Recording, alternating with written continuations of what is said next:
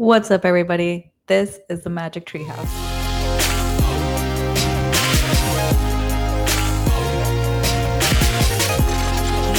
Welcome back, everybody. This is the Magic Treehouse, and I'm your host, Merlin John. Today, we'll be talking about a timeless song that's even helped us spell Respect by Aretha Franklin. Now, this song was actually written and originally recorded in 1965 by Otis Redding. Franklin's cover is by far the best known version, but this was an important song for Otis Redding too. It was just his second top 40 hit following I've Been Loving You Too Long to Stop Now, and it helped establish Redding on mainstream radio. What's cool is that it was Aretha's idea to cover this song. She came up with the arrangement and she played the piano on the track. But it was her sister Carolyn who sang backup on the album. And the line Sock It To Me was just like an ad lib.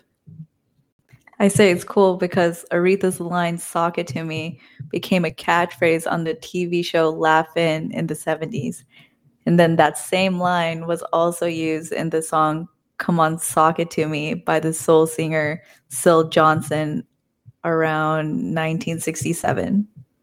It was when she released her single I Never Loved a Man the Way I Love You became a hit. She signed with Atlantic Records and then became the Queen of Soul.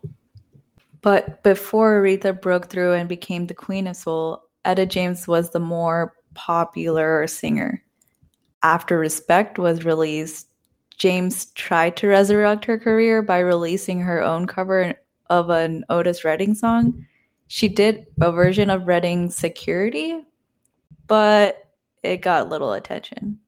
But that's all I have for today. I hope you enjoyed this episode. And if you did, follow me on TikTok, YouTube, Facebook, just at Merlin like the Wizard. And make sure you check out for more episodes on Spotify and Apple and leave a review. Thanks for listening. Till next time.